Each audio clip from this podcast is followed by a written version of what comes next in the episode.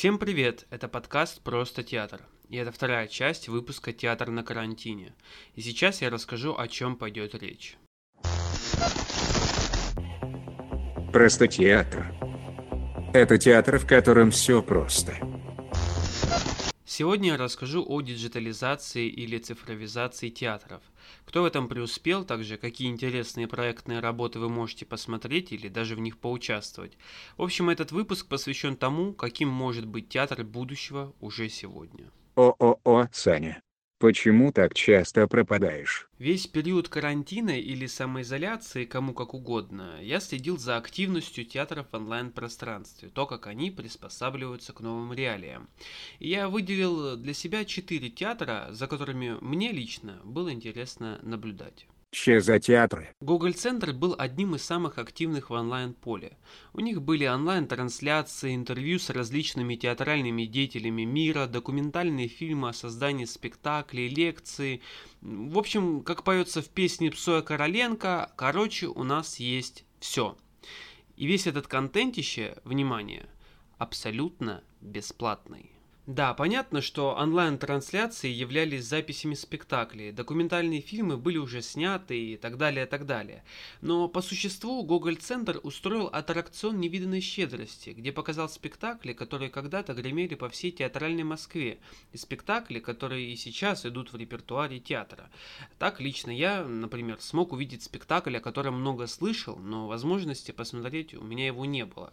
Рокко и его братья. По сути, весь этот период прошел для Google Центра положительно, и как оказалось, это чуть ли не единственный театр, который все свои работы хранит на цифре в хорошем качестве и более-менее внятной картинкой с точки зрения съемки спектакля. Но, пожалуй, добавлю чайной ложечки дегтя. Во всем этом многообразии нет уникального продукта, созданного в условиях пандемии. Это не значит, что нужно было делать что-то про коронавирус. Я имею в виду, что было бы интересно понаблюдать за тем, как такой мастер, как Кирилл Серебренников, осмыслит всю эту ситуацию в художественном воплощении. Ну, впрочем, попытка, конечно, была, но, увы, на мой взгляд, она не увенчалась успехом. Из-за разряда «было и было». Кириллу слава. Большой драматический театр имени Товстоногова. Вот это поистине гигант, который абсолютно точно приспособился ко всей этой ситуации, причем очень оперативно и в сжатые сроки. У театра появилось целое направление, которое называется BDT Digital. Это будто бы театр со всеми теми же артистами и художественным руководителем. Но они вот просто взяли и переехали в интернет. И стали существовать только в виртуальном пространстве, со своими новыми и уникальными проектами. BDT Digital выходит буквально каждый день, начиная с утренней гимнастики, продолжая социальным пением и заканчивая проектными работами театра, вроде разговора о профессии в условном буфете театра, видеосериалами с экспериментальным уклоном, всяческими стримами с музыкантами, театром для детей, радиотеатром и я даже не уверен, что перечислил все. Но подробно расскажу о двух проектах BDT Digital, которые мне были крайне любопытны. Любопытный варваринос на базаре оторвали. Первый проект мне любопытен с точки зрения педагогики. Этот проект называется Digital Курсовая. Это виртуальная учебная сцена БДТ, на которой расположился курс Андрея Могучего на время карантина. В этом проекте студенты исследуют, ищут новые формы виртуальной реальности в абсолютно разных э, проявлениях, посредством всего того, что может предложить им их фантазия. Там также много всего, и перечислять я все не буду, лишь отмечу, что лично мне понравилась работа посредством аудиокомиксов. И найти ребят очень легко. Просто зайдите на сайт BDT Digital, не путать с BDT. У BDT Digital отдельный сайт. Второй проект это, конечно же, серия Майнкрафт спектаклей.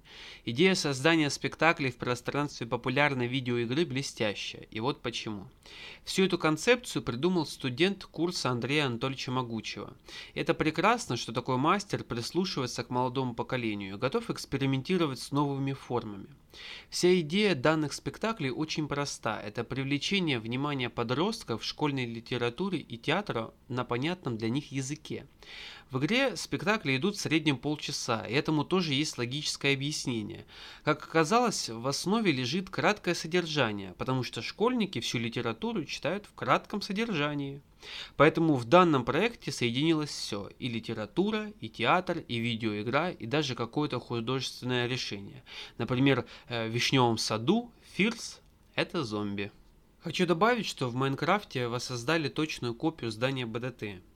И построили это здание школьники. Мое личное ощущение такое, что BDT Digital коснулся какой-то новой формы театра будущего. Театра, который может существовать только виртуально. Ну, посмотрим, что будет дальше. Остановитесь кожаные мешки. Ну а чего ждать, когда такой театр, которого физически нет, уже есть? Мобильный художественный театр под руководством Михаила Зыгоря. Это театр в вашем смартфоне. Труппы этого театра являются преимущественно приглашенные звезды нашей Москвы. Ну а далее, конечно, вопрос. А что они, на видео спектакли записывают? Нет. Это скорее театр для ваших ушей и ощущений так как некоторые спектакли этого театра, по крайней мере до пандемии, носят в себе иммерсивный характер. Допустим, если вы знакомы с творчеством Римини Протокол, то тут очень схожая история. Только вас никто не сопровождает и наушники вам не дает. Вы просто скачиваете приложение, покупаете спектакль, надеваете свои наушники и идете по маршруту, обозначенному на карте, слушая при этом целую историю. Так, например, в репертуаре МХТ, уже третьего по счету, не путайте, пожалуйста, с художественными театрами, помните, что это все же мобильный театр и никакого отношения к МХАТу или МХТ он не имеет. Так вот, в репертуаре мобильного театра есть спектакль, который называется «Тысяча шагов с Кириллом Серебренниковым», где вы в сопровождении Кирилла Семеновича прогуливаетесь по центру Москвы, знакомясь с историей взаимоотношений художника и власти в России. Кстати, этот спектакль был сделан как раз в период домашнего ареста Кирилла Семеновича. А, еще есть интересный спектакль «Рок Тверская» в озвучании Михаила Козырева и Муси Татибадзе о русском роке 90-х годов.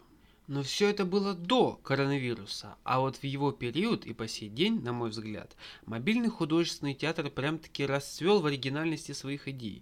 На данный момент они выпустили уже 4 спектакля за период карантина.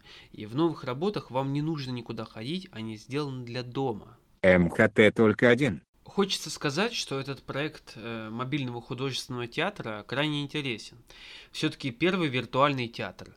Э, ну, да, он в каком-то смысле повторяет то, что делал Римини Протокол, но все же понемногу обрастает своей уникальностью. Саня, тебе-то самому нравится. Ты чья несешь? Вышеперечисленные мной театры – это все же театры двух столиц. А я, честно признаться, крайне не люблю эту централизованность. Хотя я признаю, что в столицах нашей Родины возможностей намного больше, это очевидно, да? Но все же я искренне верю и знаю, и они, кстати, в центре тоже знают, что в России есть талантливые коллективы, и они не всегда принадлежат государственному сегменту, а являются частными независимыми театрами. Ну, ближе к делу. Опа-опа, пошла жара. Одним из таких театров, за которым мне искренне было интересно наблюдать, это театр 18+, из Ростова-на-Дону. Он возник в 2013 году, расположился на бывшей макаронной фабрике, и этот театр существует 7 лет. И за 7 лет своего существования этот театр добился немалых успехов и даже получил золотую маску. А золотая маска – это условно-театральный Оскар в мире театра.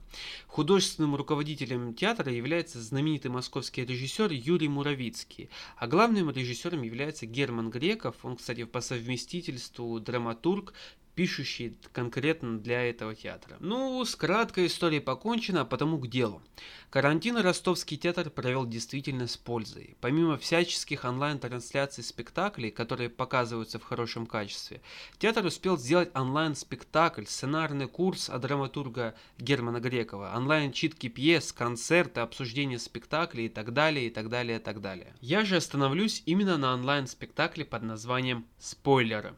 И в этом мессенджер-спектакле или же портативном спектакле рассказывается история девушки путем переписок с друзьями и разговоров с психотерапевтом, где мы узнаем о ее любовных переживаниях, кризисах и детских травмах. Изначально данный спектакль задумывался постановкой на сцене этого же театра, но когда в нашу жизнь пришел коронавирус, то данный материал был полностью адаптирован в интернет-пространстве. Получилось крайне любопытно, ибо абсолютно точно это ново. Некая смесь между виртуальным и реальным миром, где видна эта черта посредством всем нам привычного образа жизни, где в интернет-пространстве мы одни, а в жизни другие. Э, этот спектакль бесплатный, вы тоже можете его посмотреть. Он есть на YouTube-канале Театра 18+. Когда я записывал первую версию данного выпуска, то хотел вас попросить помочь этому театру донатами. Но в процессе долгой редактуры над данным выпуском появилась новость о том, что, к великому моему сожалению, театр 18+, закрылся. На мой взгляд, отвратительно, что театр из провинции, созданный на частные деньги, получивший государственные награды, может просто так взять и бесследно исчезнуть. Будто его и не было – у меня это вызывает бурю эмоций, что Министерство культуры не хочет ничего видеть дальше своего московского порога. Еще раз я выражаю свое глубочайшее сожаление. Вау, какой ты классный. Заканчивая обозревать активность театра в период пандемии, отмечу дополнительно один проект Театра нации, который мне очень полюбился. Театральный сериал «Перестройка», повествующий о том, как Театр нации стал таким, каким мы его сейчас знаем и любим, с постановками мировых режиссеров, экспериментами, новыми именами в режиссуре и звездным составом. Лично от себя я рекомендую к просмотру. Ты говорить не устал. Следующая тема – это проектные работы. И проектные работы – это те работы, которые сделаны исключительно в период коронавируса, и мне они показались наиболее интересные своим существованием и успехом. Они доказывают, что театр может приспособиться к любой среде обитания. Да, тебе все интересно. И начну, пожалуй, с проекта команды, который уже упоминал. Римини Протокол. Это нон-фикшн театр, базирующийся в Германии, но существующий повсюду. Он прославился на весь мир своими работами, и одну из таких работ вы могли знать, она называлась Remote X, где группа зрителей в сопровождении компьютерного голоса исследует город. Данный проект был адаптирован во многие города мира, в том числе и в Москве. Ничего я такого не устраивал. Все это клевета. Проект, который они сделали сейчас, а если говорить более конкретно, то это домашний аудиотур, который называется «9 движений». Это серия простых инструкций, мгновенно включающих ваше воображение. Это просто аудиозапись с инструкциями, где актером являетесь вы сами, а ваша квартира или дом, ставшая в каком-то смысле заточением во время пандемии, э, становится на время прослушивания данной аудиозаписи э, подмостками сцены. Аудиозапись изначально была на английском и немецком языке, но сейчас ее перевели на многие языки мира, в том числе и на русский. А послушать ее вы можете совершенно бесплатно. Зайдите на сайт театральной компании Импресарио, которая в содружестве с мобильным художественным театром и Гёте-институтом в Москве перевели и адаптировали данную запись на русский язык. В общем, зайдите и попробуйте, это интересно. Прикольно. К слову говоря, о театральной компании Impresario. Это продюсерская театральная компания, которая ищет мировые театральные проекты после чего адаптирует их в России. Так вот, один такой успешный проект команда Impresario адаптировала для России, и он называется «Я не хочу это видеть». Его создали два израильских художника, и изначально данный проект был аналоговым, но из-за коронавируса его перенесли в Zoom. В основе спектакля обучающая презентация для будущих модераторов Facebook. Данная презентация не была в общем доступе, но три года назад ее слили в газете The Guardian. Саня давно хотел тебе сказать, что у тебя очень много тавтологии. По сюжету спектакля вы устраиваетесь на должность модератора, и у вас есть час, чтобы разобраться, какой контент компания считает приемлемым, а какой нет. В этом спектакле есть актеры, которые исполняют роли кураторов, и они рассказывают вам правила. Ваша основная задача в этом спектакле это в основном голосовать, проходит пост или не проходит. И картинки, которые вы там увидите, абсолютно разные, от самых простых и безобидных до действительно неприемлемых. А в финале этого всего вы, возможно, увидите такое, что развидеть не сможете долго, и я это говорю вполне серьезно. Фактически этот проект о том, что в интернете нет никакого равенства и что интернет это бесконечная свалка, которую пытаются чистить такие вот модераторы. Но кто на самом деле эти модераторы и какие у них намерения, лучше узнать самому, приняв участие в данном спектакле. Когда конец? В заключении проектных работ хочу рассказать вам о онлайн-спектакле «Небо» по пьесе Максима Курочкина. Этот спектакль был реализован в мастерской Брусникина в рамках их же проекта «Тоска по спектаклю», где они, брусникинцы, делают серию видеоспектаклей, в которых ностальгируют по нормальной жизни, по привычным репетициям и по живому зрителю. Онлайн-спектакль «Небо» был реализован в очень непривычной форме в игре-симуляторе жизни Sims 4, где симы, управляемые и озвученные актерами мастерской, разыгрывают данную пьесу. Посмотреть ее вы можете на YouTube-канале мастерской Брусникина. Ля-ля-ля-ля. И вот мои мысли, почему же это может быть любопытно. Потому что лично я давно всматриваюсь в игровую индустрию как в продолжение нашей реальности. Наверное, вы помните фильм Стивена Спилберга «Первому игроку приготовиться», где главные герои наслаждались жизнью виртуальной, а не реальной. Где виртуально ты можешь быть тем, кем захочешь. Вот между театром и компьютерной игрой наподобие Sims есть очень много общего, и то и то является симулятором жизни, где актеры на сцене симулируют чувства в зависимости от материала, являются в разных образах, в разных профессиях и обстоятельствах, то же самое и в игре, только более документально где ты создаешь персонажа, похожего либо на себя, либо на свой идеал в голове, и симулируешь виртуальную жизнь так, как тебе хочется. Хочешь влюбиться? Влюбляйся в того, в кого хочешь. Мало того, ты можешь создать и того, в кого хочешь влюбиться. Опять же, в свой идеал. И любопытен этот спектакль именно потому, что реальные люди, актеры, наделяют чувствами то, чего не может существовать, то, чего не имеет души и то, к чему нельзя физически прикоснуться. То есть берут на себя роль Бога, Создателя. Знаете, это как в поп-индустрии и соцсетях существуют люди, которые в реальности не существуют. Голографические певицы, которым пишут текста запрограммированные нейросети, или профили людей в Инстаграм, которых просто нарисовали и анимировали художники художники, но за их несуществующей жизнью следят большее количество реально существующих людей. Ты имеешь что-то против? Хорошо это или плохо, я не знаю. Но то, что это уже продолжение нас, даже в театре, реальность. Я это запомнил. Спасибо, что прослушали данный выпуск до конца. Это подкаст «Просто театр». Услышимся. Пока.